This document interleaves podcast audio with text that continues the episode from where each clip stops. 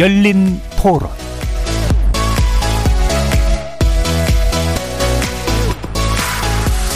안녕하십니까. KBS 열린 토론 정준희입니다.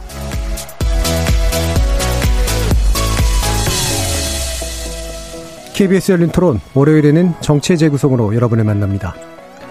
어제였죠. 이건희 삼성그룹 회장이 별세했습니다. 고 이 회장은 삼성전자 등 세계적 기업을 일군 국내 대표 기업인이었죠. 하지만 끊임없이 불거진 정경유착, 각종 기업 비리 등으로 인해서 삼성공화국이란 오명의 주인공이 되기도 했습니다. 때문에 이건희 회장 별세에 대한 정치권의 평가도 크게 엇갈렸는데요. 국민의힘은 공에 주로 초점을 맞췄고 정의당은 과에 방점을 찍었습니다. 더불어민주당은 공과 가를 모두 언급하기 위해 애쓴 흔적도 보이고요. 또 고 이건희 회장은 행정은 삼류, 정치는 사류, 기업 경쟁력은 이류라는 말로 한때 큰 사회적 파장을 일으키기도 했는데요. 정치 재구성 전반부 토론에서는 이건희 회장의 별세를 계기로 삼성 그리고 대기업과 우리 정치의 복잡한 관계에 대해 조명해보고 향후 정치와 기업 사이의 거리를 얼마나 어떻게 유지하는 게 필요할지 다각도로 짚어보겠습니다. 다른 한편 오늘 21대 국회 첫 국정감사가 막을 내렸습니다. 3주 정도 이어진 국감에서 눈에 띈 건 법무부와 검찰뿐인 것 같은데요.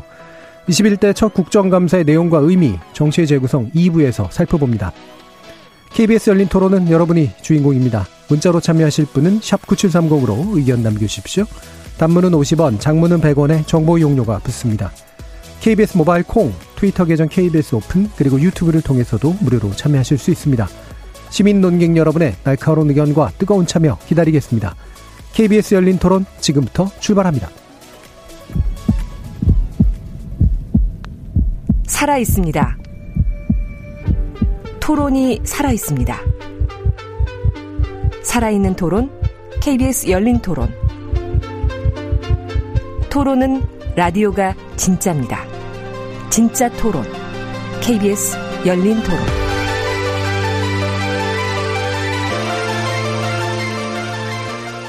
정치를 보는 새로운 시선, 정치 재구성에서 시작합니다. 함께 해주실 네 분의 논객 소개하겠습니다. 오늘까지 국정감사에 매진해 오신 더불어민주당 장경태 의원 나오셨습니다. 네, 안녕하세요. 장경태입니다. 국민의힘 이준석 전 최고위원 함께 하셨습니다. 안녕하세요. 이준석입니다. 국민의당 국민미래연구원장이시죠. 정현정 배재대 교수 나오셨습니다. 네, 안녕하세요.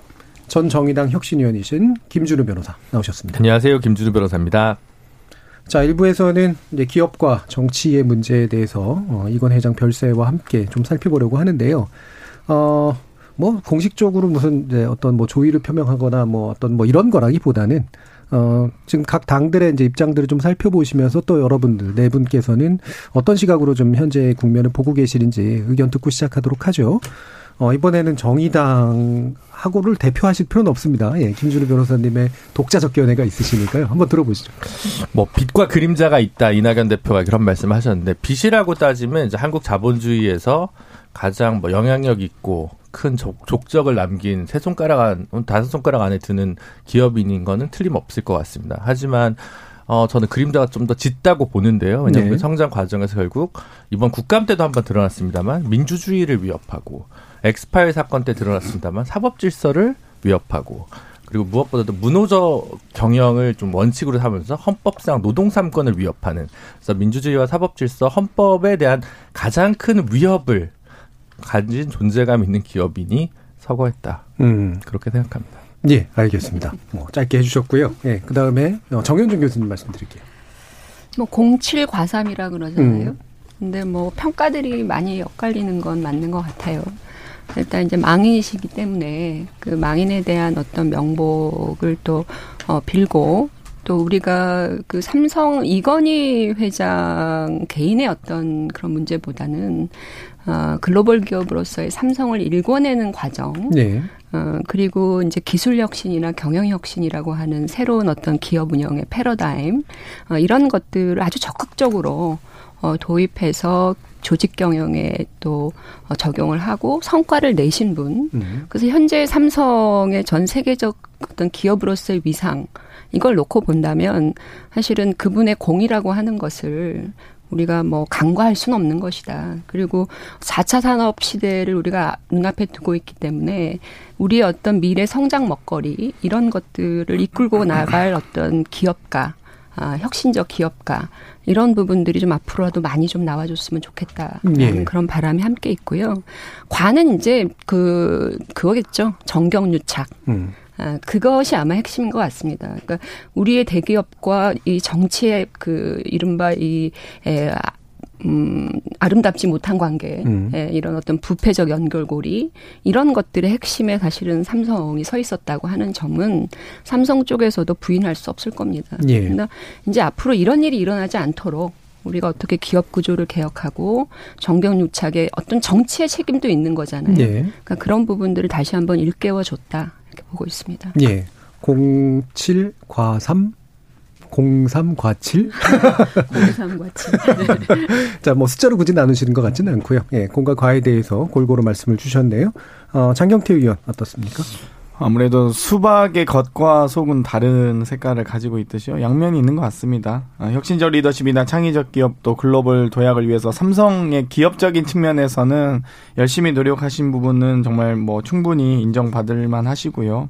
다만 이제 이 삼성 내부에 불투명한 지배 구조라든지 조세 포탈이라든지 정경 유착이라든지 문호조 경영이라든지 재벌 중심의 경제 구조, 구조를 강화해 온 그러니까 기업 내적인 측면으로 내부로 좀 더 살펴보면 좀 곪아 있던 부분들이 있지 않았나 이런 생각이 들고요. 이제는 좀 삼성도 말씀드린 대로 글로벌 기업이 되었으니 이제 좀 이 세계 스탠다드에 맞는 기업적 문화를 가졌으면 좋겠습니다. 예, 알겠습니다. 자, 이준석 최고요. 저는 뭐 좀 이렇게 공인의 성격을 가지신 분들이 돌아가시면 조문을 자주 하고 오거든요. 음. 그래서 뭐 근데 갈 때마다 저는 항상 조문은 조문의 성격에 맞게 하고 옵니다. 음. 그러니까 다른 말을 그렇게 붙이고 싶지는 않은 것이 어쨌든 박원순 시장 때도 그렇고 예전 노회찬 의원 들어가셨을 때도 그렇고 저는 항상 그 고인과의 추억을 생각하면서 저는 이렇게 조문을 했었고 그 중에 좋은 것들만 보통 생각해서 언급을 하곤 했는데 이건희 회장과 제가 개인적으로 닿는 부분은 없지만은 음. 저는 이런 생각합니다. 우리가 이제 만약이라는 가정을 해가지고 아까 뭐 김준호 변호사가 말한 것처럼 문호조 공영이라든지 이런 것들에 부정적인 측면을 계속 뭐 조명하려고 하지만은 반대로 또 그런 부분이 대한민국 산업의 경쟁력에 있어가지고 개선이 필요한 부분이다. 뭐 노조를 없애자 이런 건 아니지만은 네. 노사 문화의 개선이 필요하다 이렇게 보는 시각도 있는 것이고 저는 그런 관점을 봤을 때 이건희 회장의 어떤 경영 스타일이라는 것이 뭐 지금까지 삼성이 거두었던 성공이 어쨌든 원천이 될 수 있는 것이기 때문에 저는 그런 섣부른 평가는 하지 않겠습니다. 다만 이제 정치권에서 이제 이런 부분을 바라보면서 정경유착을 얘기하는 경우도 있는데 네. 우리가 이제 국정농단 때 뭐 말 세 마리를 어떤 이유에서 삼성이 정유라에게 지원하게 됐느냐 뭐 이런 것들도 우리가 다 내용을 살펴봤지만은 정경유착이라고 하는 것은 결국 손바닥이 마주쳐야 되는 것이고 일반적으로 정치 권력이 경제 권력을 압도했을 때 나오는 그런 상황인 것이거든요. 그렇기 때문에 이건 어, 정경유착은 앞으로 사라져야 될 그런 어, 역사이고 그리고 이제 그런 과정 속에서 정치권도 일신을 해야 된다.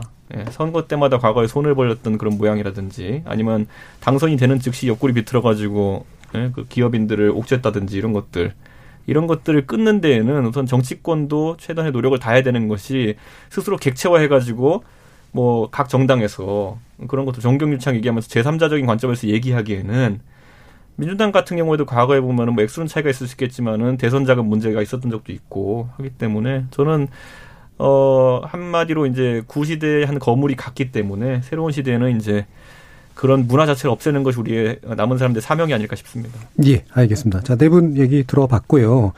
어, 이건희 회장의 이제 그 별세, 뭐 사망 소식은 사실은 아주 큰 충격까지는 아니었던 측면도 있는 것 같아요. 왜냐하면 이제 상당 부분 이제 현재하지 않은 것처럼 이제 모습이 잘 드러나지 않았기 때문에 결국은 어 이재용 씨의 체제로 뭐 굴러갔던 게 현재까지의 삼성이어서 어 그래서 이제 많은 분들이 이제 막 충격에 의한 어떤 거라기보다는 뭐 나름대로 나름대로 준비해 왔던 어 어떤 발언 내지 입장 태도 뭐 이런 것들이 좀 드러나지 않았나 이제 그런 싶은데 어 거기 관련해서 어, 뭐, 이 얘기는 뭐, 이제, 호사가들이 얘기하는 것 식으로 얘기하고 싶지는 않고요. 결국에는 우리가, 어, 주목하게 되는 것은, 뭐 이후에 승계 과정. 근데 승계라는 표현도 적절하진 않습니다만 이를테면 적 어떻게 이제 결국 상속되고 주식이 넘어가고 그다음에 경영에 관련된 어떤 권한들이 이제 배분되고 이렇게 될 텐데 어 여기에 대해서 이제 어떤 식으로 삼성이 대응할까? 그리고 실제로 그게 새로운 어떤 표준을 세울 수 있을까? 뭐 이런 식의 이제 궁금증들을 가지시는 것 같아요. 이 부분 김준우 변호사님 어떻게 전망하고 계시나요? 그러니까 이제 그 이재용 부회장이 자기 다음 때에는 경영권 승계 안 하겠다고 선언을 했잖아요. 예. 근데 사실 이제 본인은 어쨌든 승계를 하겠다는 거고 음. 근데 우리 사회에서 제일 고민은 그런 것 같아요. 이제 열심히 다 같이 일해서 물론 이제 뭐 경영자나 오너십에 이제 그 가지는 특장점이 있어서 그를 통해 기업이 성장했지만 그 기업 자체는 사실 우리 국민 모두의 것이거나 사회적인 어떤 자산인데 자산이 계속 일종의 그 혈연에 의해서 계속 운영되기엔 오히려 더 위험하고 그게 네. 우리 사회의 오히려 발전에 좋지 않을 수 있다. 근데 그렇다면 그런 제왕적 리더십 뭐 미전실이라든가 전략본부 뭐 이런 걸 만들어서 이제 운영하는 시스템 말고 그 다음 단계로 나아가기 위한 적절한 방안은 무엇이냐. 음. 사실은 뭐 동일하게 공기업이지만 글로벌 수준으로 컸는데 그 후로 확장을 못한 예를 들어 뭐 포스코라든가 뭐, 뭐 KT도 마찬가지고 계속 그런 문제들이 남잖아요. 전문 경영인이 배치가 돼도 뭔가 정치권에 의해서 인사나 뭐 이제 채용 비리나 이런 것들이 반복되고 그러니까 전반적으로 던지는 질문이 있는 것 같아요. 그럼 음. 이재용 부회장 안 하면 좋다. 근데 이 삼성이란 거대한 호를 누가 어떻게 이끌어 가느냐. 그러다가 우리 사회에 미치는 경 너무 크니까 오히려 차라리 주인한테 맡기는 게 가장 책임 경영 아니겠냐 이렇게 이제 약간 퇴행적으로 논의가 좀 진척이 못 되고 있는 부분이 있는 것 같거든요. 그래서 그걸 어떻게 풀어야 될까라는 문제는 삼성뿐만 아니라 우리 사회 전반적으로 한번 되짚어보고 고민해볼 될 필요성이 있다고 생각하고요. 그 다음에 이제 뭐 상속 과 관련해서 뭐 세제가 좀 바뀌어야 된다 뭐 이런 의견들을 이제 뭐 보수 정당이나 이런 데서도 많이 하시는데 예. 실제로 근데 또 적극적으로 그런 걸 입법을 하는 것을 또 본 적은 별로 없는 것 음. 같아요. 음. 그러면 과감하게 경영권 승계를 위해서 일정한 뭐 지금도 세제 혜택 약간씩 있습니다. 중소기업 같은 강소기업 같은 경우에 문제가 될 수 있기 때문에 이제 그렇지만 이 정도 규모에서는 사실 뭐 미국을 봐도 그렇고 사실 가족 경영의 태를 이제는 이 수준의 글로벌 기업을 유지한다는 건 저는 말이 되지 않는다고 생각하고 그래서 뭐 지금은 이재용 부회장의 리더십을 어느 정도 인정한다 하더라도 계속 그렇게 갈 수는 없다. 그거를 상속세 문제를 푼다고 해도 그거는 좀 다른 문제가 발생할 수밖에 없다. 왜냐하면 그 경영 능력을 확언할 수 없고 확신할 네. 수 없기 때문에 그 고민은 꼭 짚어줘야 될 것 같습니다. 네, 그 가족 안에서 경영권을 어떻게든 넘겨주려고 하는 것은 지금 상속의 어떤 구체적인 세가 어떻게 만들어지는가 여부와는 무관하게 네. 이후에 더 풀어야 될 문제라는 네, 네 말씀이시잖아요. 음, 예, 정혜준 교수님. 그 지금 김준호 변호사가 말씀하신 이 일반 우리 대기업들의 이제 그 승계 예, 이런 개념들은 어, 비단 삼성의 문제뿐만 아니라 소위 우리가 재벌이라고 하는 네. 어, 재벌 문화의 핵심 요소이잖아요. 그러니까 이제 이거를 자녀에게 승계하는 이런 전근대적인 음. 방식으로 기업 경영을 해오고 있다라고 하는 것은 우리 기업들의 사실은 빨리 극복돼야 되는 네. 그런 요소라고 하는 점에 대해서는 우리가 동의 다 할 거라고 보여져요. 그래서 어 사실은 우리가 뭐 재벌이라고 하는 사람들이 지분을 사실은 아주 적은 지분을 가지고 있지만 이 사람들이 계속해서 그 경영권을 승계하고 승계하고 그러기 위해서 뭐 내부에서 여러 가지 편법 승계 네. 방법들을 찾아내고 또 정치권에 부탁하고 정치권 그걸 봐주고 뭐 이런 방식으로 이제 정견 유착이라고 하는 부분도 나타나는 것이기 때문에 아까 이준석 최고가 얘기한 것처럼 어 재벌 스스로가 이런 전근대적인 문화 요소를 빨리 벗어내는 것도 중요한 문제 과제이지만 우리의 여러 가지 정치권이나 입법 구조나 이런 소위 말하는 대기업들 재벌 이런 것도 오히려 오히려 강화시켜주고 예. 또 이런 부분들을 오히려 또 방조하는 이런 그 정치와 정부권의 어떤 문제들, 특히 이제 관료들의 어떤 의식들, 이런 것들이 사실은 같이 좀 병행해서 변화되어야 할 필요성이 있다고 보여지고요. 예. 상속세 문제는 조금 논란이 있는 것 같아요. 그러니까 이재용 부회장 뭐 다른 거 다 떠나서 그 아버지 선대에서 사실은 이뤄놓은 그 자산 가치, 뭐 또 주식, 이런 거 보유 주식 이런 거에 의해서 지금 세금이 매져 매겨지죠. 음. 건데 이재용 부회장 입장에서 보면 자기 아버지가 열심히 일해서 뭐 다른 거 다 떼고 그렇게 했는데 거기에 대해서 나라가 과도한 어떤 세금을 가져간다.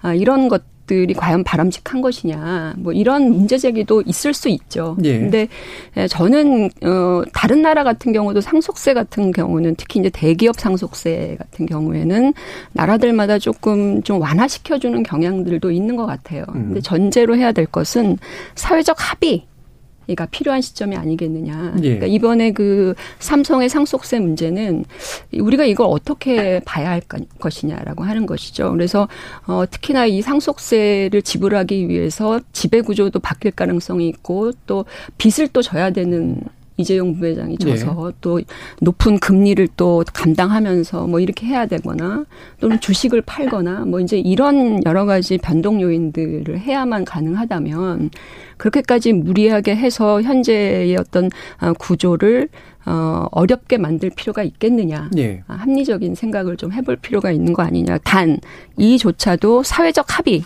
음. 이가 우리 한번 좀 해봐야 될 것 같고요. 음. 아, 이참에 좀 공론화됐으면 합니다. 예. 아. 근데 상속세 음. 부분이 그 세율이 어느 정도가 적당하냐의 문제는 사회적으로 개별 사회가 보는 가치관들이 좀 그렇죠. 다를 테니까요. 네. 그거는 뭐 아마 역사적으로 사회적으로 결정되는 문제일 것 같은데 지금까지 이제 논의를 보면 상속세에 대한 과다함의 얘기를 할 때 핵심은 사실은 경영권의 자연스러운 승계를 음. 불가능하게 할 정도로 상속세가 그렇죠. 높다 음. 이렇게 되는 경향들이 있었단 말이에요. 저는 네. 그 상속세라는 어떤 음. 세금의 원래 취지라고 하면 재산의 상속을 이제 좀 막자는 취지가 있다 저는 이렇게 봐요. 네. 그래서 이제 부의 대물림이라는 것이 출발선 자체를 다르게 하는 것이 아니냐라는 음. 주장에 좀 공감하기 때문에 음. 재산 가치로서의 어떤 상속이라는 하는 것은 뭐 저도 이제 50% 가까운 세율을 때리는 것에 동의합니다. 음. 근데 반대로 아까 말했던 경영권에 대한 측면 좀 다른 것이 음. 경영권 예를 들어 미국 같은 경우에도 보면은 구글 알파벳이나 아니면 뭐 중국 알리바바 같은 경우도 그렇고요.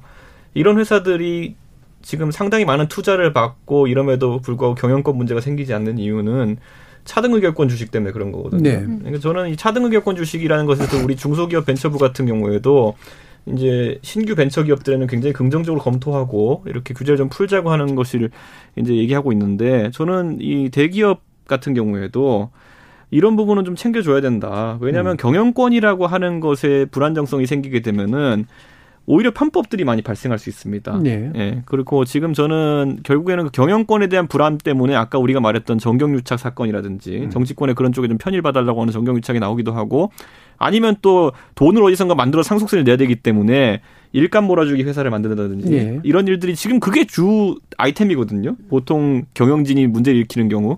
과거와 달라요, 괴가. 과거에는 이제 아예 정경유착을 통해 가지고 내가 돈을 더 벌어보겠다. 불합리한 이득을 취해보겠다였다면은 지금은 상속세로 그 승계를 하기 위한 어떤 자금을 만들기 위해 가지고 아까 말한 일감 몰아주기 형태의 회사를 만드는 것이 주 그 레파토리가 됐거든요. 음. 저는 이런 상황 속에서는 아까 말한 재산의 상속은 최대한 억제하되 예. 왜냐하면 재산의 상속이라는 건 그 재산을 가지고 나중에 불합리한 경쟁을 촉발시킬 수가 있으니까요. 그와 다르게 경영권의 상속에 대해 가지고는 다소 좀 유하게 갈 필요가 있고 만약 그 경영권의 상속이 잘못되어 가지고 성과를 내지 못하면은요 음. 아무리 총수 일가를 하더라도 어느 시점에는 그 경영권을 내놔야 됩니다.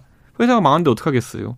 그런데 재산 같은 경우에는 상당히 오랜 기간 동안 남아가지고 그 힘이 되는 것이기 예. 때문에 저는 그 두 가지를 구분해 볼 필요가 있고 이번에 뭐 이건희 회장 사후에 삼성의 어, 경영권이 어떻게 흘러갈지는 전 잘 모르겠습니다만은 그런 과정 속에서 이런 논의가 자연스럽게 촉발되지 않을까 음. 이런 생각을 합니다. 최근에 보면 이제 그 현대자동차 그룹 우리나라에 이제 두 번째 세 번째 가는 그룹이죠. 그 그룹에서도 보면은 그 기업 총수라는 사실 좀 무형의 자리이긴 한데 그런 자리를 이제 정의선 부회장한테 이제 승계시키는 그런 과정이 있었는데 사실 그쪽도 보면은 일감 몰아주기 논란에 자유롭지가 못하거든요. 그러니까 저는 이게 구조적인 문제가 아닐까라는 생각도 정치권이 좀 해야 되는 것이 아닌가 예. 생각합니다. 예, 장경태요. 일단 기본적으로 정경유착이라는 게 뭐 닭이 먼저니 알이 먼저니 할 수는 있는데 결국 이 법을 지키고 특혜를 바라지 않으면 되는 것이거든요. 기업 입장에선. 그러니까 요즘에는 뭐 특히 이제 정치권이 압력으로 이익을 갈취하는 행위 자체가 사실 어렵기 때문에 당연히 기업에서 제보하면 그 정치인의 생명도 끝나고요. 정치권도 엄청난 파장을 가져오기 때문에 먼저 요구하는 일은 없을 겁니다. 아마 최소한 상식적인 상황에서는. 그런데 아마 이 정치권이 가져간 이익과 파장 이상의 기업 이익을 발생하기 때문에 아마 이런 어떤 혹은 어떤 특혜가 있을 수 있기 때문에 저는 이 정경유착의 고리가 좀 안 끊어지는 것도 있을 수 있다 이렇게 보는데요. 어찌되었건 이 삼성에서 사실 저는 이건희 회장께서 뭐 노력하시고 어떤 결단의 리더십이 있었던 것은 존중하지만 혼자 일해서 번 돈이라고 생각하진 않습니다. 그러니까 뭐 예를 들면 무역 장벽을 만들고요. 국민들이 과거에 성장기 때 질났고 높, 질낮은 제품을 높은 가격으로 구매해 주면서 또 정부로부터 R&D 투자금도 지금도 사실 R&D 투자도 정부 대기업이 많이 받아가고 있고요. 또 이 소위 이 신제품 출시도 늦춰가면서 예를 들면 가장 가까운 사례로 이 아이폰 3가 나왔을 때 삼성은 그 대항마로 옴니안을 만든 출시했었거든요. 그런데도 불구하고 이제 너무 이제 심각한 상황이다 보니 그 두세 달 이상 그 아이폰 3의 출시를 늦춰가면서까지 갤럭시 A 그, 그 당시 S 나오기도 전이죠. A 정말 안 좋은 제품이었는데 A 정도 나오면서까지 정부가 어찌됐건 삼성 갤럭시 핸드폰을 육성해주고 보호해준 측면이 있습니다. 그런 것들은 국가와 국민들이 함께 노력해준 거지 기업이 절대 잘한 건 아니거든요. 그렇기 때문에 이런 부분들까지 고려해서 정말 전 국민적 관심을 가지고 있고 어찌됐건 대한민국을 대표하는 기업으로서의 사회적 책임 꼭 있으셨으면 느끼셨으면 좋겠습니다. 예. 그뭐 삼성이나 뭐 책임 경영의 문제, 뭐 그러니까 상속의 문제나 이런 것들 뭐, 뭐 복합적으로 고민해야 될 때인 것 같긴 한데. 있는데, 근데 제가 보건대는 이 삼성이 문제된 것, 특히나 우리나라 재벌이 문제된 건 이 순환 출자 구조의 문제 아닙니까? 그러니까 일감 몰아주기 같은 경우도 이제 이순석 최고 말씀처럼 뭔가 기존의 정경 유착과는 다른 어떤 동인으로 만들어지고 있는 것도 사실이지만 어 수단 출자 고리를 만들어서 억지로 그 모든 것들을 다 꿰가지고 함께 운영하려고 하는 어떤 태도가 있는 한 사실은 이제 미국의 기업의 운영과는 좀 다른 관점에서 볼 수밖에 없는 측면들이 좀 있는 것 같거든요. 그런 건 이제 예. 그 사실 순환 출자고리의 가장 큰 문제는 뭐 아까 말했던 것처럼 소수의 자본으로 다수의 회사를 통제하는 그 결과에 있다 보지만 예. 저는 그것을 이제 실타를 푸는 과정도 굉장히 조심스러워진다 이렇게 생각하는 것이 지금 삼성이라는 우리 경제의 상당 부분을 차지하는 기업 집단이 굉장히 특이하게 발달한 것이 이 기업은 재료부터 완제품까지 다 만듭니다. 네. 그러니까 수직 계열화라고 우리가 하는 부분을 완성시켜 왔는데 그 수직 계열화를 통해서 경쟁력을 갖는 기업 중에 하나거든요. 그렇기 때문에 여기서 하나씩 예전에 이제 뭐 사실 미국 같은 경우에도 보면은 수직 계열화를 하려고 했던 기업들이 있었는데 거기는 뭐 반독점 문제도 있고 해서 많이 깨졌거든요. 예. 근데 우리나라는 그걸 성급하게 풀려고 하는 순간에 제품 경쟁력이라든지 회사 경쟁력이 또 무너질 수 있는 부분이 있어요. 그러다 보니까 저는 이 부분에 있어가지고 전문 경영인 체제가 그래서 어려운 것도 있습니다. 예를 들어 지금 예를 삼성 같은 경우는 디스플레이도 개별 회사에서 만들고 메모리도 이제 만들고 뭐 완제품도 다른 회사에 만들고 배터리 다른 회사에 만들고 이렇게 하는데 각자의 이익을 극대화한다는 시나리오 자체가 어떻게 동작할지에 대해서 아직까지 아무도 확신이 없는 거거든요. 그러니까 저는 이 부분은 저는 장기적으로는 당연히 분리가 돼야 된다 보고요. 이 수직 계열화를 통해 가지고 경쟁력이 생기는 지점은 이제 지났고 제가 봤을 때는 문제가 될 지점들도 있다 이렇게 보고 국제적으로 이건 더 성장하기 위해서 상당한 장벽이 됩니다. 예를 들어 그 전문 회사, 예를 들어 미국의 퀄컴 같은 경우에는 반도체 설계에 전문화돼 있기 예. 때문에 전 세계에 자기 반도체 설계하는 업체 말고 나머지는 다 고객이 되는데 예를 들어 삼성전자 같은 경우에는 모두 다 만들기 때문에 모든 제품의 경쟁사가 되어버리는 상황도 생기고 이런 거거든요. 예. 그렇기 때문에 저는 이런 것 측면에서 기업이 좀 뭐 변화를 꾀해야 된다는 건 인정하겠지만은 이거 성급하게 풀다가는 제가 봤을 때는 수직 계열화 자체가 깨져버릴 수 있다. 예. 우려가 좀 있습니다. 뭐 수직 계열화야 이제 뭐 역사적 시대나 다, 상황에 따라서 이걸 독점으로 보냐 마느냐 장점이 있느냐 없느냐는 이제 되게 여러 가지지만 적어도 삼성이 그런 방식으로 성장해 온 것만은 분명하고 그게 경쟁력을 준 것만은 맞죠. 근데 음. 예를 들면 삼성물산이나 예, 금융회사 같은 것들을 끼고 이제 출자하는 구조까지 이게 그걸로 파악해야 되냐라는 궁금증이 나서요. 김진일 변호사는 어떻게 보세요? 그렇죠. 그러니까 음. 사실은 이제 90년대식 선단 경영부터 음. 이제 올라가면 사실 이제 수직권은 이제 특정한 제품군이나 산업군에서 그런데 사실 이, 이 나라처럼 뭐 옷부터 아파트까지 다 한 그룹에서 짓는 경우는 사실 이제 이렇게 해서는 사실 선택과 집중이 안 돼서 국가 경쟁력 차원에서는 별로 이제 기업 경쟁력 자체가 글로벌 기업으로 가긴 좀 어려운 부분이 사실이고 그것 때문에 IMF 직후에도 뭐 반도체 부분 같은 경우도 빅딜이 있었고 이제 여러 가지 있었지 않습니까? 그래서 좀 정리를 하고 이제 어 집중할 수 있는 걸 집중을 해야 사실은 뭐 그 심화되는 세계 경쟁 속에서 좀 한지 안 그러면 계속 내수 기업 수준에서 그냥 이윤을 서로 나눠 먹는 방식으로 지금도 사실 뭐 현대나 삼성이나 다 뭐 호텔부터 뭐 다 갖고 있지 않습니까? 사실 어 틈만 나면 더 벌어질 수 있는데 그 자체가 사실은 있는 자신의 그 산업 영토에서 더 기술 발전해서 글로벌로 안 가고 좀 손쉽게 가다 보면 국가 경쟁력 자체가 조금 취약해지는 측면이 분명히 있기 때문에 뭐 순환 출자 구조 문제도 있지만 그런 식의 경영을 계속 해왔고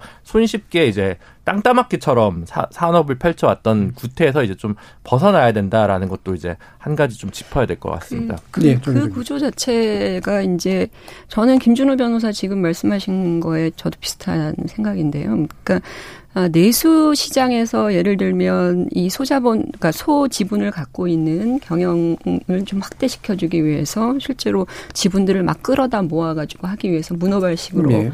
어, 업종을 확대시키고 어, 그 어떤 내부적인 시장적 경쟁력이나 이런 것이 중요한 게 아니라 사실은 그, 어, 그 경영주의 어떤 그 소지분을 보호해주기 위한 차원밖에 되는 게 아니잖아요. 네, 네.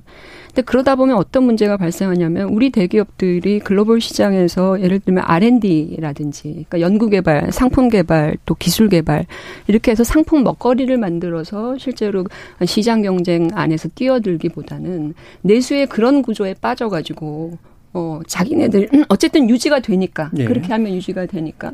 그러면 이제 일, 종의 이제 기업 총 이익이라든지 또는 세계 시장 경제에서의 우리 어떤 순이득이라든지 이런 것들을 끌어내는 대기업들의 어떤 능력이라고 하는 거는 그것 때문에 사실은 많이 제한을 받고 있다라고 하는 것이죠. 그래서 오히려 기업들이 단순하게 R&D 열심히 해서 기술 개발 열심히 상품 팔고 그걸 상품화해서 팔고 어, 시장 안에서 수익을 얻어내는 그렇게 해서 그것을 어, 내수로 끌어들이든 뭐 예를 들면 인건, 비에 투자를 하던 네. 이런 방식으로 선순환을 만드는 게 아니라 이미 그런 방식으로 어, 운영이 가능하고 존치가 가능하기 때문에 이 기업들이 이제 말하자면 발전하거나 혁신하는 능력에 상당히 영향을 준다는 거거든요. 그래서 저는 그런 차원의 순환 이 출자 구조는 어떻게든 약간의 어떤 법적인 강제 그것이 뭐 수직 구조이든 뭐 떠나서 어, 법적인 어떤 강, 강제가 필요하고 특히 이 연구 개발과 기술 개발의 어떤 기업의 혁신적 능력을 강화한다라는 차원에서도 저는 일정한 어떤 조치가 좀 필요하다고 보는 것이죠. 예.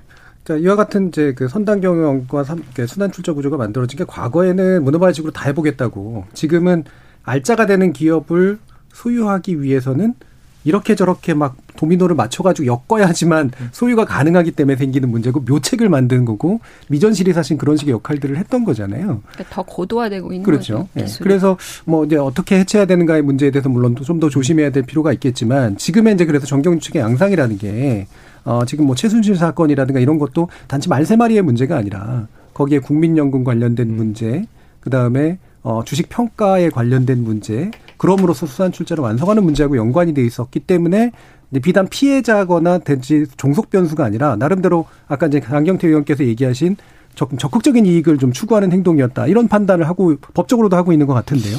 그러니까 뭐 사실 이제 일감 몰아주기를 자칫 뭐 기업 경쟁력을 성장시키는 우리가 소위 선택과 집중이라는 표현으로 어, 일감을 몰아주는 것이 그 기업과 그 제, 어떤 기업 어떤 관계되는 기업들끼리의 어떤 성장 과정에선 대단히 뭐 용이한 과정이다, 뭐 유리한 과정이다라고 보시는 분들도 있는데 오히려 저는 뭐 다른 기업이었어도 충분히 그 어떤 이 소위 공사라든지 지원 제도를 충분히 수행할 수 있었을 거라고 보거든요. 그러니까 예를 들면 국책 사업이라든지 정부 주도의 공사를 계속 대기업에게 몰아주다 보니까 당연히 대기업 위주로 성장할 수밖에 없고 다른 어떤 대기업도 그 과거에는 경쟁 업체들이 있었을 거란 말이에요. 근데 경쟁 업체들이 다 이 소위 고사되는 혹은 도태되는 방식으로 지금 소위 몰아줬기 때문에 이 일감 몰아주기가 결국에는 기업 내에 몰아주기뿐만 아니라 오히려 비효율성을 그 극대화한 측면이 있다.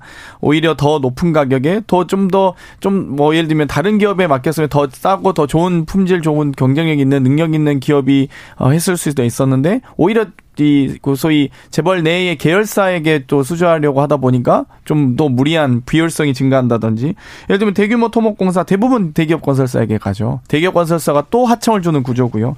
2조짜리 다리 대기업 건설사만 만들다 보면 당연히 자본과 기술력이 계속 그 대기업에게만 축적될 수 있는 밖에 없는 그런 방식들. 예를 들면 모든 학교에 대기업 컴퓨터 깔았습니다. 다 기억하시겠지만 만약에 다 른 중견기업 컴퓨터 깔았으면 그 중견기업 아마 대기업 됐을 거예요 아마. 저는 어떻게 정부가 정책 방향을 결정하느냐에 따라서 기업의 성장 속도와 성장 방향과 성장 가능성은 좀 전 달라질 수 있다고 봐요. 근데 좀 뭐랄까요 너무 이제 정부와 뭐 약간 많은 많은 지원을 받은 건 사실이죠. 예. 자, 이 정경유착 문제를 뭐 사실은 자세히 좀 짚어야 되긴 하지만 뭐 시간상 관계도 있고 뭐 너무 또 역사적으로 또 짚어보는 거 그럴 것 같아서 이 부분은 한 가지만 얘기했으면 좋겠어요. 그러니까 지금 이제 단순히 정경 유착 문제가 아니라 삼성이 전방위적으로 우리의 엘리트 사회를 관리해온 측면. 대표적으로 이제 안기부 엑스파일 같은 문제, 검찰 관리라든가 뭐 사법부에 대한 뭐 예전에 장충기 문자 사건이라든가 이런 것들이 실제로 그냥 단순히 정치 엘리트와 권력 엘리트와 어, 기업 엘리트 사이의 교환 문제만이 아니다라는 이제 문제를 지적하지 않을 수가 없을 것 같은데 어떻게 보세요, 김준호?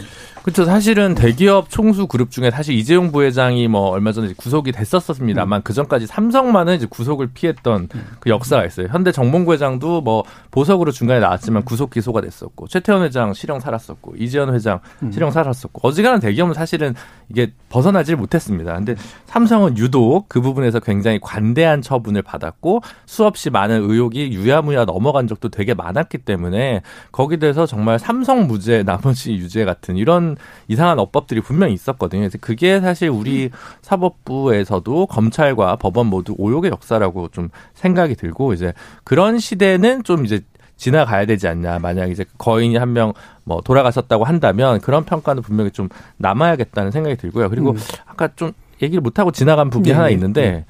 네, 이건희 회장이 물론 이제 뭐 신경영 선언, 프랑크푸르트 뭐 파이오니어로서 엄청나게 많은 일을 했습니다만 음. 사실 IMF 때 삼성도 조금 휘청했던 게 사실 90년대 중반에 어, 본인이 너무 자동차 회사를 갖고 싶어가지고, 네. 네. 수없이 많은 로비를 해서 결국은 부산의 민심까지 움직여서 신호공단 만들었다가 사실 회사가 크게 망할 뻔, 음. 기울 뻔 했던 적이 있지 않습니까? 그때도 사실은 왜 기아차를 안 샀냐, 그러면 이제 여러 가지 물론 이유들이 있겠습니다만, 기아차가 노조가 있어서 삼성에 사기 싫어했다라는 이제 또 네. 믿을 만한 가설이 있거든요, 분명히. 예. 예. 예. 그런 정도로 보면, 이게 1인의 어떤 뭐 그, 어떤 그 독단, 결정 이런 구조가 가진 위험도 분명히 삼성도 한번 그 오너 리스크가 분명히 있었다 음. 그런 점도 좀 한번 간과하지 않고 넘어 어, 넘어갈 수는 없다고 생각이 예. 듭니다. 네. 자, 이 전방위 관리 체계로 다시 좀 돌아가서 유준석 최고위원 어떻게 지금 어느 정도 상황까지 와 있고 어느 정도로 개선되고 있는 것 같으세요? 저는 기본적으로 삼성이 능동적으로 음. 예를 들어 본인들이 불합리한 이득을 취하기 위해서 정관계 또는 언론까지 음. 로비를 했던 것에 대해 가지고는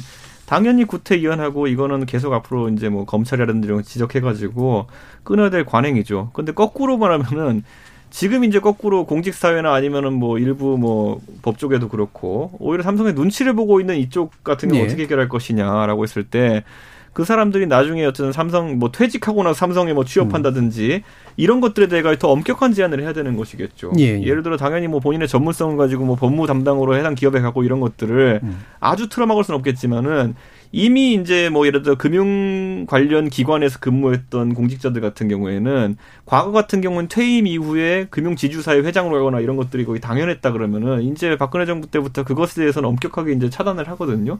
근데 나머지 영역에 있어가지고 민간 기업의 어쨌든 그런 어떤 대관이라든지 이런 업무를 가는 것에 대해 가지고는 많이 열려 있는 게 사실인데 음. 저는 이 부분이야말로 이해관계 충돌로 심하게 다뤄야 되는 것이다. 네. 그래서 예를 들어 한 4, 5년 정도의 취업 제한 기간이라든지 음. 이런 걸 둘 수 있는 부분도 고려해야 되는 것이 이미 엔지니어 같은 사람들 있잖아요. 엔지니어 같은 사람들에게는 경쟁사 취업 제한이라든지 이런 것이 굉장히 강하게 걸려 있어요. 네. 음. 근데 반대로 이 사자 달린 사람들이라든지 이런 사람들에게는 공무원이라든지. 공직을 음. 그만두고 난 다음에 그런 자리를 가는 것이 상당히 넓게 열려 있는 문이다 보니까 공직에 있을 때부터 눈치를 보는 문화가 있다. 이건 부인할 수 없는 사실이거든요. 네. 저는 이거는 당연히 틀어막아야 되는 부분이다. 이렇게 보는 것이고 무엇보다도 이 로비라고 하는 것이 실효성이 있기 때문에 지금 이렇게 자꾸 그런 어떤 인맥 관계도 형성하고 또 관리를 한다라는 것이 이제 가능한 것인데 이거는 정권 차원에서 안 된다는 것을 4, 5년만 보여주면 그다음부터는 그에 대한 투자가 상당히 줄어들 것이다. 저는 이렇게 보는 거기 때문에 여야 막론하고 그 부분은 조심해야 되는 것이 아닌가. 음. 그런 측면에서 이번에 뭐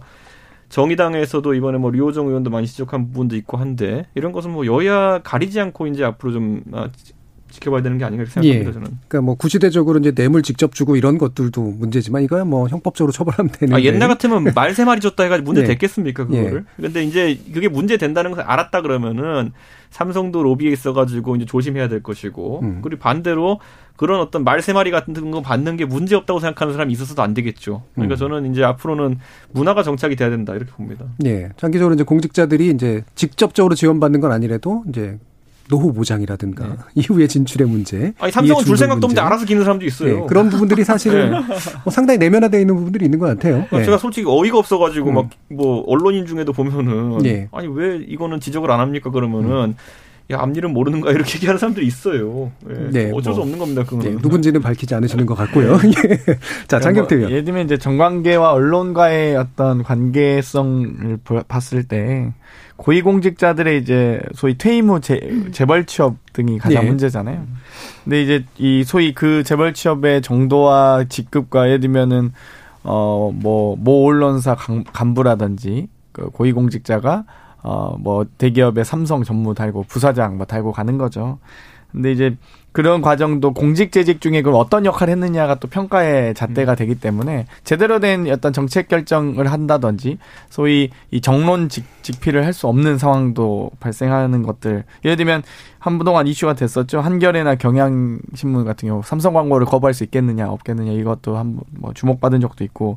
근데 이 문제는 이 좀 더 고도화되고 있는 것 같아요. 이제 재벌이나 이제 대기업에서 직접 고용하지 않고 협회나 뭐 자회사 등을 통해서 우회해서 예. 이제 취업시키는 방법들 혹은 이어뭐뭐모 로펌에 넣어서 거기 고, 음, 고문이나. 고문료로 음. 고문으로 위촉해드리고 또 사건 수주를 그분으로 많이 몰아주는 여러 가지 아무튼 행태들이 있기 때문에 그런 것들을 좀 근본적으로 좀 이 좀 원천 봉쇄하기 위해서는 저는 일단 기본적으로 고위공직자에 올라가면 이제 좀 재취업이나 이런 것들을 좀 더 예를 들면 대법관이 대법관 정도 되면 얼마나 이 정말 우리 사회에 존경받고 신망받아야 되겠지 않겠습니까? 그런데 뭐 예를 들면 변호사 개업을 해서 정말 전관을 요구한다는 이런 모습들은 이제 없어져야겠죠 예. 우리 사회도. 그런 문제들이 사실 우리 사회가 좀 구태연해서 많이 좀 두, 있지만 저도 외국 경험 같은 거 해보면 외국도 한 90년대, 2000년대 넘어가면서 고위공직자라든가 어, 이런 분들이 명예를 찾기보다 사실은 노후를 찾는 경향들이 되게 많이 생겼거든요. 그래서 제도도 새로도 많이 생기고 그랬는데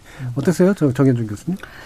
그래서 저는 이제 음. 그 기본적으로 그 로비와 관련되어지는 일종의 그 네트워크라고 하는 거는 사실은 그 말씀하신 것처럼 삼성이 하루 이틀 에, 해서 아까 말한 그런 권력을 가질 수 있는 것이냐. 네. 아, 거기에는 일종의 그 카르텔들이 우리 역사적으로 계속 음. 존재해 왔던 거잖아요. 그러니까 아, 언제나 주는 위치에 있는 게 삼성일 테고 그걸 받아서 어떤 방식으로는 환원하고 또 정책으로 어떤 방식으로 환원하고 또는 어 후- 우대나 혜택으로 환원하고 이런 방식으로 해왔던 어떤 관료 네. 사회. 아까 이준석 최고도 잠깐 지적을 했지만 이들 간의 다, 다양한 채널에서의 주고받기의 관행들이 사실은 지금도 그렇게 많이 바뀌지 않은 상황이거든요. 어, 대통령도 그렇고 뭐 어, 총리도 그렇고 뭐 또 어떤 국, 뭐 장관도 마찬가지지만 그런 카르텔로부터 사실 자유롭기가 쉽지 않다. 음. 그러면 삼성의 그런 어떤 일방적인 권력화만 문제가 될 것이냐 음. 아니면 그 안에서 기생하고 기생할 수밖에 없는 조건을 갖춘 이런 정부와 정치 영역에서의 어떤 낡은 관습과 뿌리 깊은 문제점들 이런 것들에 대한 아, 정비를 얼마만큼 적극적으로 우리가 해왔던가를 되짚어봐야 되거든요. 삼성이 그렇게 안 주는 안줄 수 없는 구조가 되어버린 거 아니에요, 우리 문화 예. 자체가 그렇다면 아 이건 동, 저 국가 전체 또는 우리 사회 전체의 어떤 그 어, 개혁 내지는 개선의 어떤 의지가 있어야 되고 저는 관료 사회가 좀 바뀌어야 된다. 음. 많이 바뀌어야 된다라고 생각이 되고 옛날처럼 이게 관치 내지는 그 대기업이나 기업들이 이 정부의 모든 경영에 완전히 의존하고 살 때와는 다른 상황들이잖아요. 그렇다면 그런 상황이라면 좀 관의 어떤 개혁적인 노력 이것도 동시에 이루어져야 되고 거기에서의 변화가 있어야 사실은 로비 자체의 어떤 의미도 그만큼 상실 되는 것이라고 예. 생각이 듭니다. 저는 근데 아까 여기서 이제 그 공직자들 같은 경우에 약간 취업재단 같은 것도 제가 얘기했지만은 그 그렇다면 그에 대한 반대급부도 저는 준비하는 게 좋다 이렇게 보는 게 네.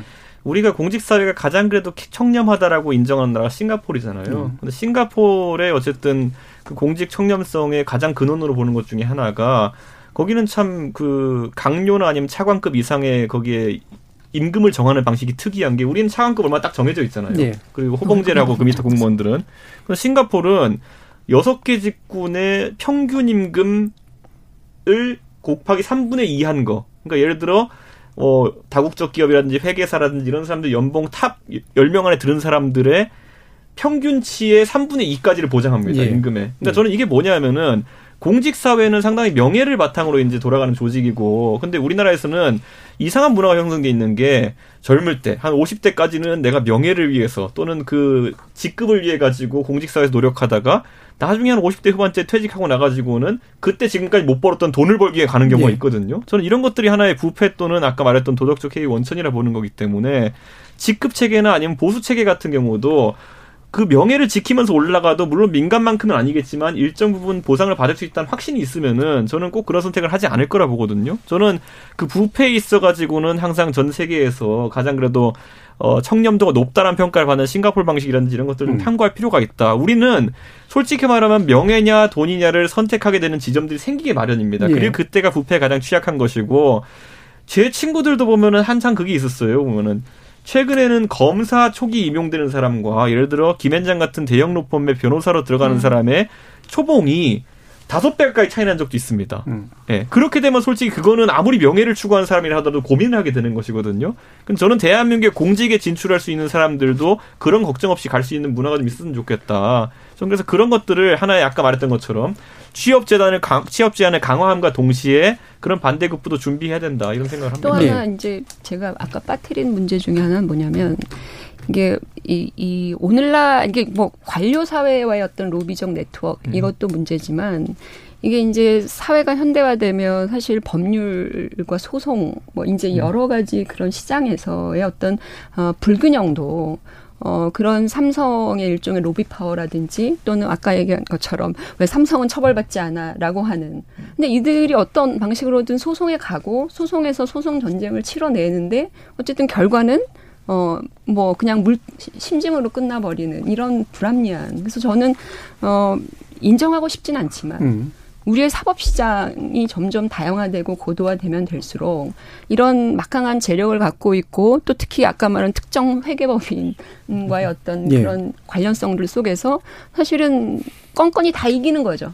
네. 이런 방식의 어떤 결과물로 도래할 수도 있는 것이 아닐까. 뭐 어떤 드라마 같은 거 이렇게 보면 이런 특정 그 막강한 회계 저기 법률법인 들이 특정 대기업의 예. 모든 송사를 다 관리하고 거기서 또 정치적 로비까지 담당하는 이런 것이 나오는데 그게 현실이 아닐까. 음. 그렇다면 우리의 어떤 그 법률과 사법 뭐 또는 민법 뭐 모든 영역에서 이 삼성의 어떤 지배력이라고 하는 것은 일정한 그 법률 소송 비용으로 또는 막강한 어떤 예. 법률법인들의 지원 역할로 이런 것들이 강화되면서 어, 많은 법망을 피해 간다거나 또는 무죄로 난다거나 뭐 이런 결과들이 점점 더 많이 도래하는 것은 아닐까. 음. 그러니까 김준호 변호사님 계시지만 법률계도 좀 각성을 해야 되는 거 아닌가. 그러니까 김준호 변호사님 들어요. 그쪽에 가깝지는 않으셔가지고. 각성하고 싶습니다. 각성하고 싶습니다. 각성하고 싶습니다. 네. 정말 범죄에 들어가시진 않을 것 같아서 안타까워. 관리를 안 당하실 것 같아서. 네. 네. 친구들이 많이 있지 않아요? 뭐 아, 네, 뭐 그쵸. 뭐 대학의 선후배들이 많이 다니니까. 근데 뭐 저는 그냥 그런 것 같아요. 뭐뭐 뭐, 배 아파서 우리나라 최고 부자여서 관심 있는 게 아니라 국민연금이 삼성그룹에 얼마나 그렇지. 주식이 많이 네. 들어가 있습니까? 그러니까 이씨 일가의 사실 상속세 승계 문제나 집안 여러 가지 분쟁 문제는 제 관심사는 아니고 아 우리 국민의 재산이 가장 많이 들어가 있는 기업이니까 이 기업의 새로운 질서가 좀 빨리 잘 안착되는 그 진통을 좀 스무스하게 잘 지나갔으면 좋겠다는 예. 바람일 뿐입니다. 자, 그럼 일부 정리하면서 어, 우리 집권 여당의 더불어민주당의 어, 우리 장경태 의원께서는 어쨌든 뭐 이거 제도로 만들어야 되는 주체이니까요. 어떤 질서를 어, 가능하게 해야 된다라고 보시는지 말씀 들어볼게요. 일단 뭐 기본적으로 우리가 가지고 있는 어떤 사법 불신이라든지 사회에 대한 불신을 최소화하고 어떤 국가기관과 고위공직자들의 어떤 청렴도를 높이기 위해서 노력할 수밖에 없는 것 같아요. 그러니까 삼성 엑스파일 같은 경우도 사실 관련자들 뇌물 관련자들은 하나도 처벌 안 당하고 예를 들면 삼성 엑스파일 보도했던 이 언론사 편집장은 대법 유죄, 또 엑스파일 보도한 기자는 또 대법 유죄, 또 노회찬 전 의원께서도 대법 유죄. 이런 식으로 계속 유죄 네. 받았던 그 사례들 정말 이 그러면 사법 신뢰와 고위공직자들의 신뢰를 높이기 위해서는 뭐 방금 이제 이준석 최고께서도 얘기하셨지만 다양한 어떤 재취업 형태라든지 어떤 물질적인 지원을 받을 수 있는 것들 또 기업 입장에서도 기본적으로 사실 어떤 편의 법적인 편의나 특혜만 요구하지 않으면 되거든요. 혹은 그것만 바라지 않으면 되고요. 이미 우리나라의 대기업들은 충분한 경쟁력을 이미 갖췄기 때문에 더 이상의 이 어떤 이 정치권과의 결탁을 통해서 더욱더 성장하기 위한 노력들은 할 필요가 없다라고 네. 보여지기 때문에 앞으로 이 재취업 관련된 그런 부분들만 좀 저 명확하게 법적인 제도적인 틀만 만들면 가능할 거라고 봅니다. 자, 알겠습니다. 자, 일부에서는 이건희 회장 별세를 계기로 어, 정치 권력, 경제 권력 그리고 우리 사회의 문제를 살펴봤고요. 후반부 토론 어, 국정감사 문제 살펴보겠습니다. 어, 그럼 우리 토론 진행되는 동안 청취자들이 보내신 의견도 들어보고 가죠. 정희진 문자 캐스터. 네, 지금까지 청취 여러분이 보내주신 문자들 소개합니다. 권정원님, 상속세가 높으니까 부자들이 편법을 써서 빠져나가는 게 아닐까요? 텍스 H님, 편법을 쓰는 게 잘못이지 왜 상속세가 높은 게 잘못인가요? 제 입장에서는 이해가 되지 않는 논리입니다. 풍백님, 대기업의 재산이 과연 순전히 오너의 것인가요? 노동자와 주주들에게 돌아갔어야 할 이득을 불법 취득한 겁니다. 원희님, 역대 정권의 특혜 속에 성장한 기업이 바로 삼성입니다. 국민들의 소비로 대기업이 되었고 세계적인 기업이 됐어요. 상속세를 통해 사회에 환원해야 합니다. 오윤재님, 삼성의 공이 3이라면 관은 7이라고 봅니다. 오로지 회사 발전을 위해 노동자의 삶을 앗아갔으며 무책임한 행태와 더불어 직간접적으로 국민과 국가에 민폐를 끼쳐왔기 때문입니다. 해주셨고요. 4116님, 한 사람의 별세를 놓고 잘잘못을 표현하기 전에 고인의 명복을 비는 게 우선돼야 하지 않을까요? 장례가 끝난 다음에 잘잘못을 평가하는 게 맞다고 봅니다. 조윤정님, 정치는 선거로 심판이라도 받죠. 재벌인 삼성을 견제할 수 있는 세력은 현재로서 우리나라에는 없다고 생각합니다. 김범식님, 지금은 기업인보다 정치인이 강자라고 봅니다. 정경유착의 고리를 끊어내기 위해서는 정치인들이 먼저 바뀌어야 합니다. 이미식님, 재벌 기업의 1세대들이 물러난 지금이야말로 새로운 기업과 정치 문화를 바로 세우는 적기라고 봅니다. 라고 보내주셨네요. 네, KBS 열린 토론. 이 시간은 영상으로도 생중계하고 있습니다. 유튜브에 들어가셔서 KBS 일라디오 또는 KBS 열린 토론을 검색하시면 지금 바로 토론하는 모습 보실 수 있습니다. 방송을 듣고 계신 여러분이 시민 농객입니다. 계속해서 청취자 여러분들의 날카로운 시선과 의견 보내주세요. 지금까지 문자캐스터 정의진이었습니다. 토론이 세상을 바꿀 수는 없습니다. 하지만 토론 없이 바꿀 수 있는 세상은 어디에도 없습니다.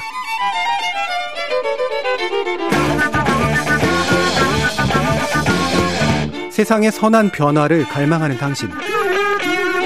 정답이 아니라 질문의 힘을 믿는 당신. 우리 KBS 열린 토론에서 만납시다.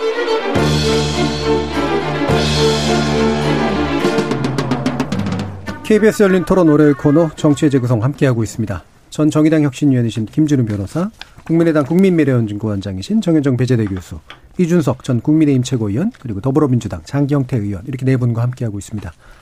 자, 국감 음, 21대 어, 첫 국감이었고요. 3주 정도 진행이 됐는데 뭐 지난주에 잠시 준석 최고위원의 입을 빌어서 우리 활약상을 얘기하긴 했습니다만 어, 언론이 또 이렇게 호의적으로 보도해 주지는 않아서 아쉬움이 좀 있었습니다. 어, 그래도 초선이어서 첫 국감 여러 가지 좀 감회가 있으실 것 같아요. 장경태 의원 좀 말씀 주시죠.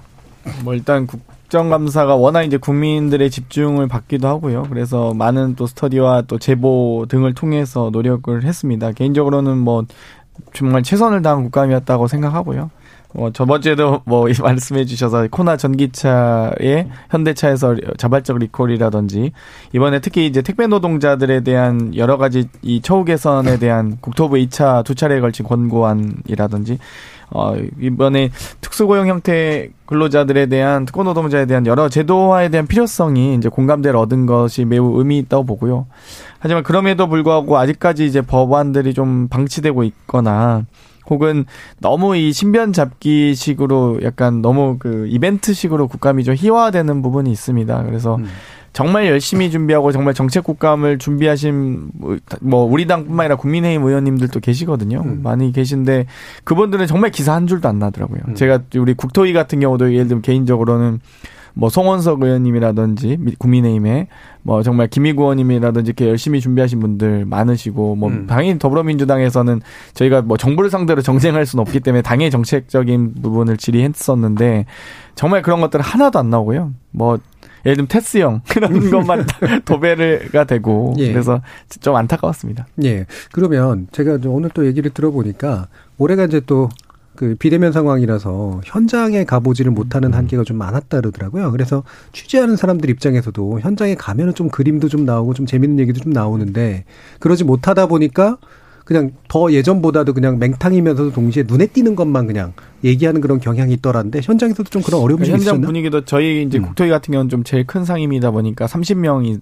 있잖아요. 그러니까 이제 실 현장에는 50명 이내로 제한했었기 때문에 뭐 전문위원님들이나 음. 국회 사무처 행정요원들을 제외하고는 보좌진 딱 두 명만 앞뒤로 PPT 준비할 수 있는 분만 딱 두 명만 있고 의원들도 세계적으로 나눠서 돌아가면서 앉아 있었어요. 그러니까 뭐 토론을 하려면 눈앞에 보고 있다가 왜 그렇게 말씀하시냐고 이렇게 좀 이 토론도 되고 이 논쟁도 하고 그러면 되는데 자기 할 말만 하면서 돌아가면서 발언 발언대에 서는 느낌이랄까요. 예. 그래서 발언만 하고 빠지기도 하고요. 언론인들도 이제 출입이 제한되다 보니까 풀 기자나 그러니까 소위 소수만 네. 딱 한두 명 와서 취재하고 그것들을 그냥 현장 뭐 외부에 있는 기자님들에게 이렇게 알려드리고 그러다 보니까 좀 약간 turn 방식 그러니까 원래 이 국감을 real-time 형식으로 실시간 중계도 되고 실시간 토론과 논쟁도 붙고 해야 되는데 turn 방식으로 이렇게 되다 보니까 예. 그냥 저, 했, 저 차례 끝났습니다 네, 상대 차례 하세요 음, 약간 음. 이런 방식으로 돼서 음. 아무래도 조금 또 이 역동성은 좀 많이 떨어지지 않았나 이런 생각이 듭니다. 예. 자, 우리 이제 국감, 뭐 흔히 말하는 야당의 시간이라고도 얘기를 하는데 만족스러우셨나요? 국민의힘? 저는 솔직히 말하면 저희 당 이제 초선 의원 비율도 상당히 높아지고 있기 예. 때문에 다들 국감에 적응하는 기간이었다라는 느낌이 음. 약간 들고요. 이번에 뭐 각뭐 뭐 진영이라 하면 좀 그렇지만은 어 예를 들어 저희 당 의원님들 같은 경우에는 이재명 지사를 맞아가지고 이제 배팅볼을 신나게 던져주고 예. 네. 자기들은 강속구라고 던졌다고 생각하지만 알고 예. 봤더니 배팅볼이고 음. 그 이번에 여당 의원들도 특히 그 법사위 나중에 장경태 의원 법사위 꼭 안 갔으면 좋겠는데 거기는 집단으로 이제 강속구를 윤석열 총장은 던진다고 생각했는데 음. 알고 봤더니 배팅볼이었어요 전부 다. 네. 뭐 이런 상황이 발생하다 보니까 외로 띄워줬다 이거죠. 네. 관심이 그쪽으로 몰렸다 네. 좀 이런 생각이 좀 들고요. 음.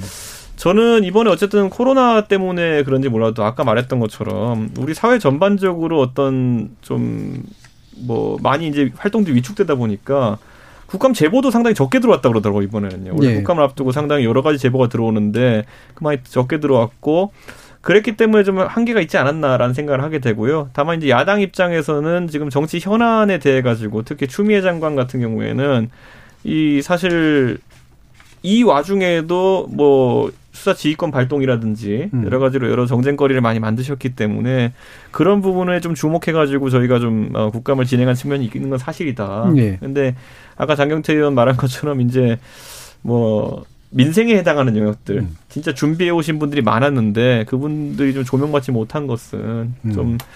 좀 불합리한 것이 아닌가 저는 이런 생각을 하고 그 이제 그런 역할을 하는 분들에게 조명해 주실 분들은 국민들이기 때문에 한 네. 번이라도 자기 지역구 국회의원들 한 번씩 검색해 주십시오 하다 음. 보면 음. 우리 동네 국회의원 양반이 제대로 했나 이런 것들 체크해 주시면은 음. 어, 그래도 힘이 나서 내년 좀 더 잘하지 않을까 이런 생각합니다. 예. 정혜정 교수님 어떻게 보셨어요? 제가 뭐 알고 있는 국정감사는 이제 국회가 1년 동안 행정부가 해왔던 네. 일들에 대한 사무감사를 그렇죠. 하는 거잖아요.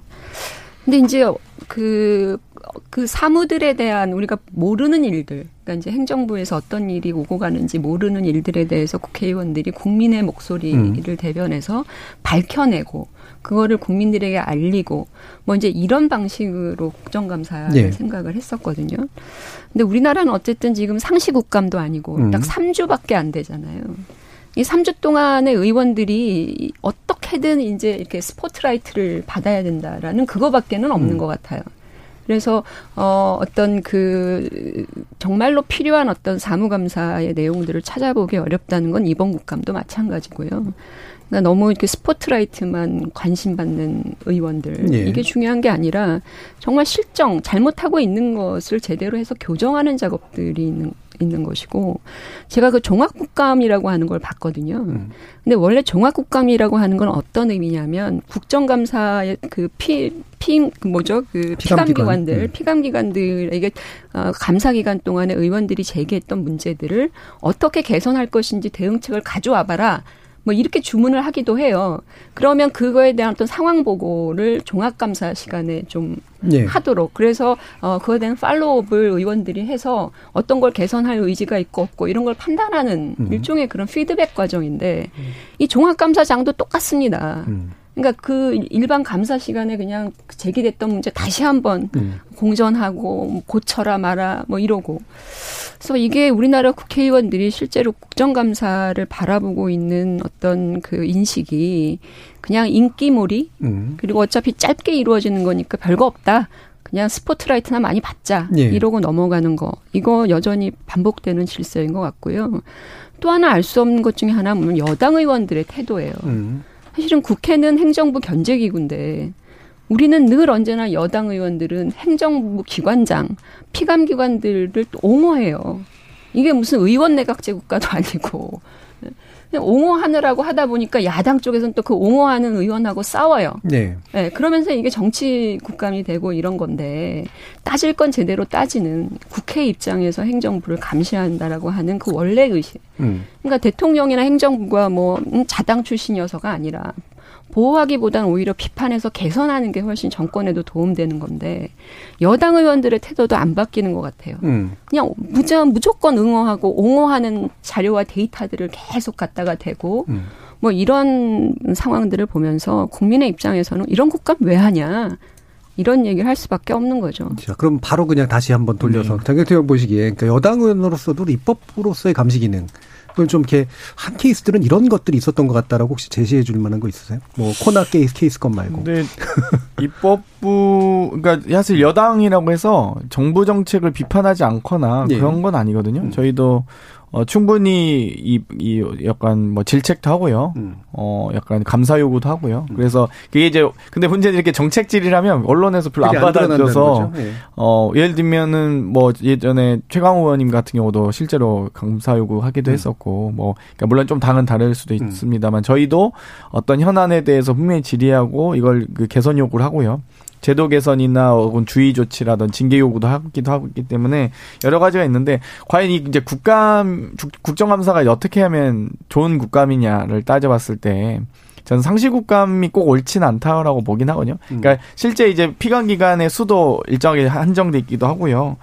이 그리고 국감은 이제 30일 이내에서 진행해야 되는데 어 주목받는 이슈들은 좀 큰 피감 기간에 좀 한정되긴 해요. 그러니까 예를 들면 정말 작은 피감 기간에 어, 예를 들면 연구 영역 보고 2천만짜리 왜 하느냐 이거 이런 건 이제 구두질이 하진 않거든요. 그러니까 사실 구두질이뿐만 아니라 수많은 또 서면 질의가 있기 때문에 또 그 서면 질의 과정에서 충분히 작은 이슈들은 다 골라냅니다. 그러니까 어, 이 소위 방송에서 볼 수 있는 화면들은 정말 이- 극히 네. 일부다. 큰 피감 기관에 정말 큰 이슈, 좀 사회적인 파장과 이런 중요한 이슈들을 골라서 하는 거기 때문에 그 이면에 이 서면질이 훨씬 많다고 보시면 되고요. 또 한편으로는 이 국회 일정상 이 법안 심사라든지 결산하고 또 국감하고 또 예산안 심사 이제 다음 주부터 예산안 심사 들어가거든요. 근데 이 국회 일정상 국감이 10 10월 정도 하는 게 좀 일정상 맞긴 해요. 예를 들면 네. 5월에 저희가 뭐 이제 상시국감을 한다거나 어 과거 이 예를 들면 상반기 하반기를 음. 나눠서 한다고 하면 저 제가 보기에는 피감기가 입장에서 상반기 국감 받는 게 훨씬 좋죠. 예, 예. 이 결산이 보통 한 매도 먼저 받고. 보통 한 음. 7월 정도에 나오는데 결산 나오기 전에 음. 빨리 감사 받는 게 훨씬 좋겠죠. 그러니까 음. 국회 일정상도 저는 12월 10월 정도가 좋은데 이제 가, 이제 제- 가장 중요한 건 시기보다는 내실 있는 국감을 네. 위해서 어떻게 할 거냐. 예를 들면 우리나라 이제 어쨌든 국회 권한이 한계가 있는 것도 있잖아요. 예를 들면 예산도 심의권이 이제 편성권이 없다든지 미국의 국회와는 좀 다르죠 권한 자체가. 예를 들면 자료 요구권이 있지만 우리가 조사권 없다든지 네. 여러 가지 권한이나 이런 입법부에 강화할 수 있는 조치들 또 논의할 수 있다고 보는데요.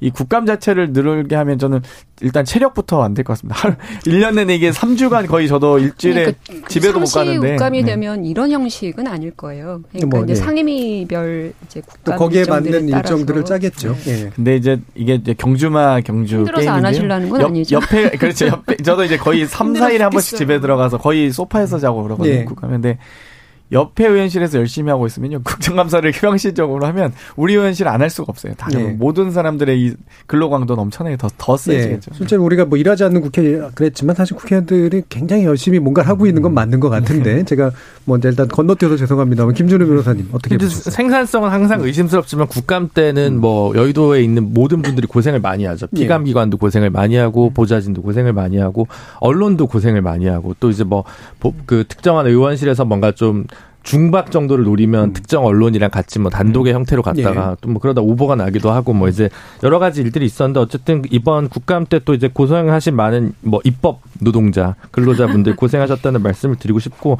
그런데 이제 그게 결국 다 덮어버린 게 이제 사실 뭐그 법사위 음. 이슈가 이제 다 덮었잖아요. 그래서 지난 금요일 날 그 법사위 윤석열 검찰총장 나오기 전날 제가 아는 어떤 뭐 대학 선배 보좌관 하는 선배가 열심히 이제 오늘 지금부터 밤을 새서 일해야 되는데 내일 어차피 법사위라 내가 하는 일은 아무것도 티가 안 날 거야 이렇게 얘기를 하더라고요.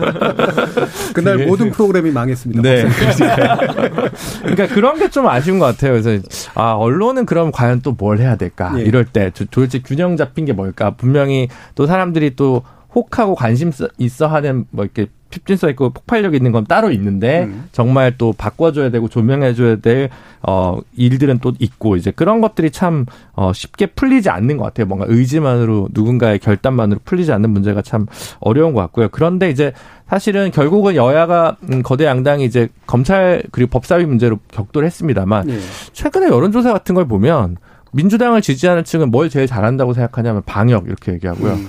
어, 국민의힘을 제일 지지하는 사람이거나 민주당을 비판하는 사람 뭘 제일 잘못했냐고 하면 부동산이라고 그러거든요. 예. 검찰 개혁은 순위에 별로 없더라고요. 그 여론조사 결과들을 뭐 한국갤럽이나 리얼미터 쪽을 보면 그래서 저는 계속 좀 생각이 드는 게 국민들은 그렇게까지 그러니까 재미는 있는데 싸우면 재미는 있는데 음, 뭐 남의 싸움이 제일 재밌지만 그렇게 중요한 건가 이게 이게 각 당이 정말 사력을 다해서 싸워야 될 그 어떤 최전선의 격렬한 정책 대립이 있는 그 지점인가 지금 몇 가지 수사 그런 부분들과 관련해서 거기에 대해서 다시 한번 좀 저는 개인적으로 좀 물음표가 생기긴 예, 하더라고요. 국민적 관심 같은 경우는 총선으로 상당 부분을 표현했다고 생각하시는 것 같고 국민들은. 근데 그 이후로는 이제 제도에 좀 맡기는 것 같은데 어 시청률은 높은지 몰라도 말씀처럼 이제 구체적인 제도나 뭐 구체적인 내용에 대해서 관심들은 그렇게까지 센 것 같진 않다. 뭐 아니, 이렇게 보시는 근데 것 같아요. 이걸 예. 누가 집어넣느냐를 봤을 때 이 노래방 기계 도대체 누가 이 노래 신청한 거냐 봤을 때 계속 추미애 장관이 넣고 있어요. 계속 가가지고 국회에서 계속 똑같은 노래 넣고 있어요. 검찰 개혁, 검찰 개혁, 네, 검찰 개혁 그 해가지고 신청곡은 추미애 장관이 했다. 명을 거역한다 뭐 해가지고 뭐 해가지고 이 가수는 나오기 싫은데 윤석열 가수는 계속 나와야 되는 거예요. 그냥 자꾸 이 노래를 트니까 저는 이거는 추미애 장관한테 귀책 사유가 있다. 아까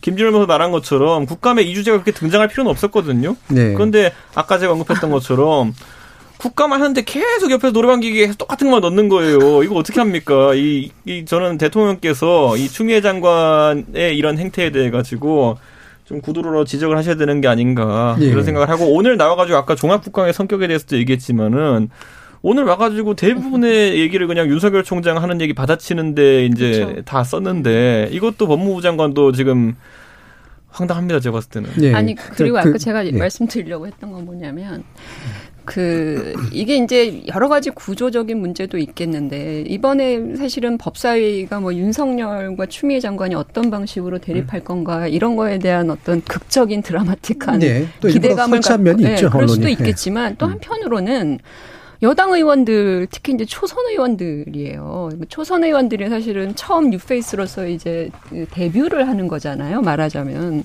근데 이제 그들의 어떤 그 말, 어, 논리적인 문제점들 이런 것들이 오히려 또 관전을 하고 있는 사람들의 관심 포인트를 올려주고 있다. 어? 그러니까 그런 차원에서 놓고 보면 이게 에, 그 해당 상임위에 소속되어 있는 의원들이 이, 이 국감을 아예 그냥 그 어, 인기 국감으로 만들려고 작정을 하지 예. 않는 이상 음. 이제 그런 상황들이 계속 연출이 되는 거죠. 노래방 기계든 아니면 조연이든. 음. 그러니까 이것은 제가 볼 때는 기본적으로 정부 여당과 여당에서 좀 고민이 좀 필요한 부분이다. 아니 왜 장관님이 그 노래만 넣으면 여당의 모든 사람들 템버린 들고 나옵니까? 진짜 저는 이해가 안 가는 거예요. 아까, 왜 그렇게 질문하냐고. 아까 그 배팅 비유는 괜찮았는데 네. 노래방 비유는 코로나 시절에 잘 안 맞는. 요즘 자주 가시나 봐요. 잊고 있었던 문화입니다. 한 1년 동안 저희가. 마스크 쓰고. 네, 자경태 의원. 뭐 일단 어찌됐건 이 윤석열 검찰총장이 이 권력기관의 장으로서 이 정부의 민주적 통제를 따르지 않는 건 사실인 것 같아요. 그러니까 음. 어찌됐건 이 만약에 국세청장이 기재부 장관의 지휘를 받지 않는다든지 경찰청장이 행안부 장관의 지휘를 받지 않는다든지 육군참모총장이 국방부 장관의 군령을 따르지 않는다면 엄청난 문제겠죠. 뭐 군인 같은 경우는 반역죄겠죠. 근데 검찰총장의 장이 헌법과 정부조직법이 정하고 있는 법무부 장관의 민주적 통제에 대한 지위를 따르지 않고 있거든요. 그 부분에 대해서 장관으로서 많은 이 소위 지휘 감독 권한이 있는 장관이 여러 가지 지휘권을 행사했을 텐데도 불구하고 너무 이 검찰이 가지고 있는 이 성역화된 공무 성역이라고 생각하는 검사들의 어떤 이 노력 때문에 제대로 이 민주적 통제가 안 되고 있는 부분에 대해서 아마 많은 국민들이 관심을 갖고 있고요. 또 검찰 개혁에 대한 필요성을 많이 공감하는 과정에서 어 그러면 이제 국회가 입법부가 할 수 있는 어떤 민주적 통제는 무엇이 있을 것인가?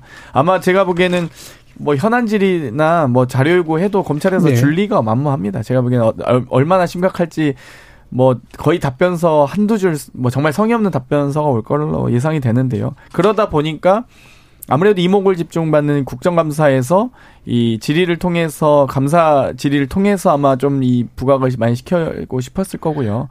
그리고 윤석열 총장 같은 경우는 정말 이 다른 피감기관의 장과 다르게 정말 앞에 아무런 서류를 놓지 않고 혼자 깍지 끼고 대답을 하시더라고요. 예. 보통 답변하라는 피감, 피감기관의 장은 이 팩트를, 그러니까 사실관계를 명확하게 이 보고해야 되는 의무가 있기 때문에 기본적으로 자료를 두고 또 자기가 모르는 게 있으면 뒤에 배석한 간부들을 통해서 이렇게 보고를 받아서 사실관계를 예. 확인 을 통해서 말을 바로 답변을 하게 되는데 너무 이 정치적인 수사로 음. 저는 약간 방송 토론 보는 느낌이었어요. 그러니까 음. 거의 약간 이 그, 런 정도의 잠깐 우리 방송 토론을 너무 낮게 평가하는 것 그러니까 방송 토론을 또 눌렀어요. 그러니까 방송 토론이라는 건 이제 쌍, 쌍방이 예. 이 본인의 정견을 가지고 주고받는 건데 그 국정감사는 그건 아니거든요. 그러니까 예. 감사를 감사권을 가진 입법부에서 정부의 민주적 통제를 위해서 질의라는 거면 그 질의에 대한 어, 답변을 성실히 할 의무가 있다는 거죠. 근데 제가 보기에는 불러도 대답이 없었던 아니, 뭐 맨날 똑같은 노래 시키는데 가사 못 외우겠어요? 그 똑같은 거 불러서 근데 아들 병역 가지고 휴가 가지고 막 물어보는데 이렇게 이렇게들 말씀하시면 그 청취자들이 못 들으세요. 그렇죠.